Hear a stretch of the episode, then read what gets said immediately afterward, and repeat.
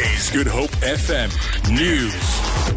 Former Archbishop of Cape Town, Emeritus Njongonkulu Ndungane, has lamented what he calls the obscenities and violence that characterized this year's opening of Parliament and State of the Nation address last week.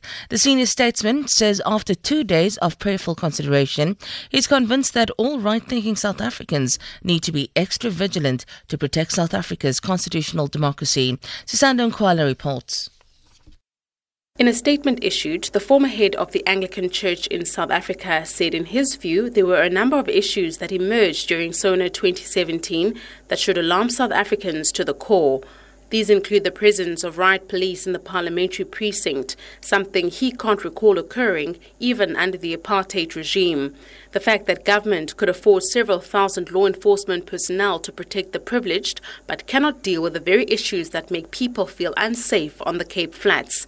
And the white shirted securocrats who beat up members of the opposition. Ndungane says it was ironic and extremely sad that this particular SONA had been dedicated to O.R. Tambo, an ANC stalwart who would have never stood by as the evening unfolded. Sisanda Nkwala, SABC News, Cape Town. Four men found guilty of killing a Khayelitsha woman and hiding her body in a drain in Site C will be sentenced in the Western Cape High Court today.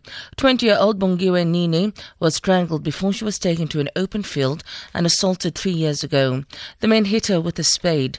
The court said they had a clear intention of killing Nini and had acted together.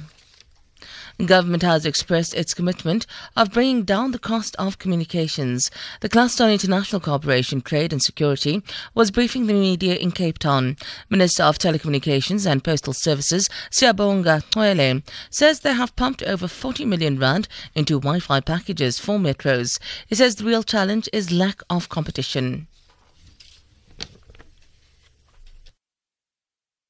The new policy, which uh, have, uh, the cabinet has approved uh, in September last year actually is the beginning uh, of uh, making sure that we have got instrument as government to, to ensure that the, the SMMEs come into play and uh, uh, in, in this important sector. It is only when we have got many service providers that we can have real competition which can really drive the cost down from the current oligopoly which we're facing. Public Protector Busisiwe Mkhwebane will respond today to a predecessor's letter in which Thuli Madonsela undertook to repay close on half a million rand. The penalty was slapped on Madonsela for repairs after her son crashed her official vehicle and for continued use of the vehicle after she stepped down. Public Protector spokesperson Oupa Segalwe. Public Protector Advocate Mkhwebane harbors no ill will towards Advocate Thuli Madonsela.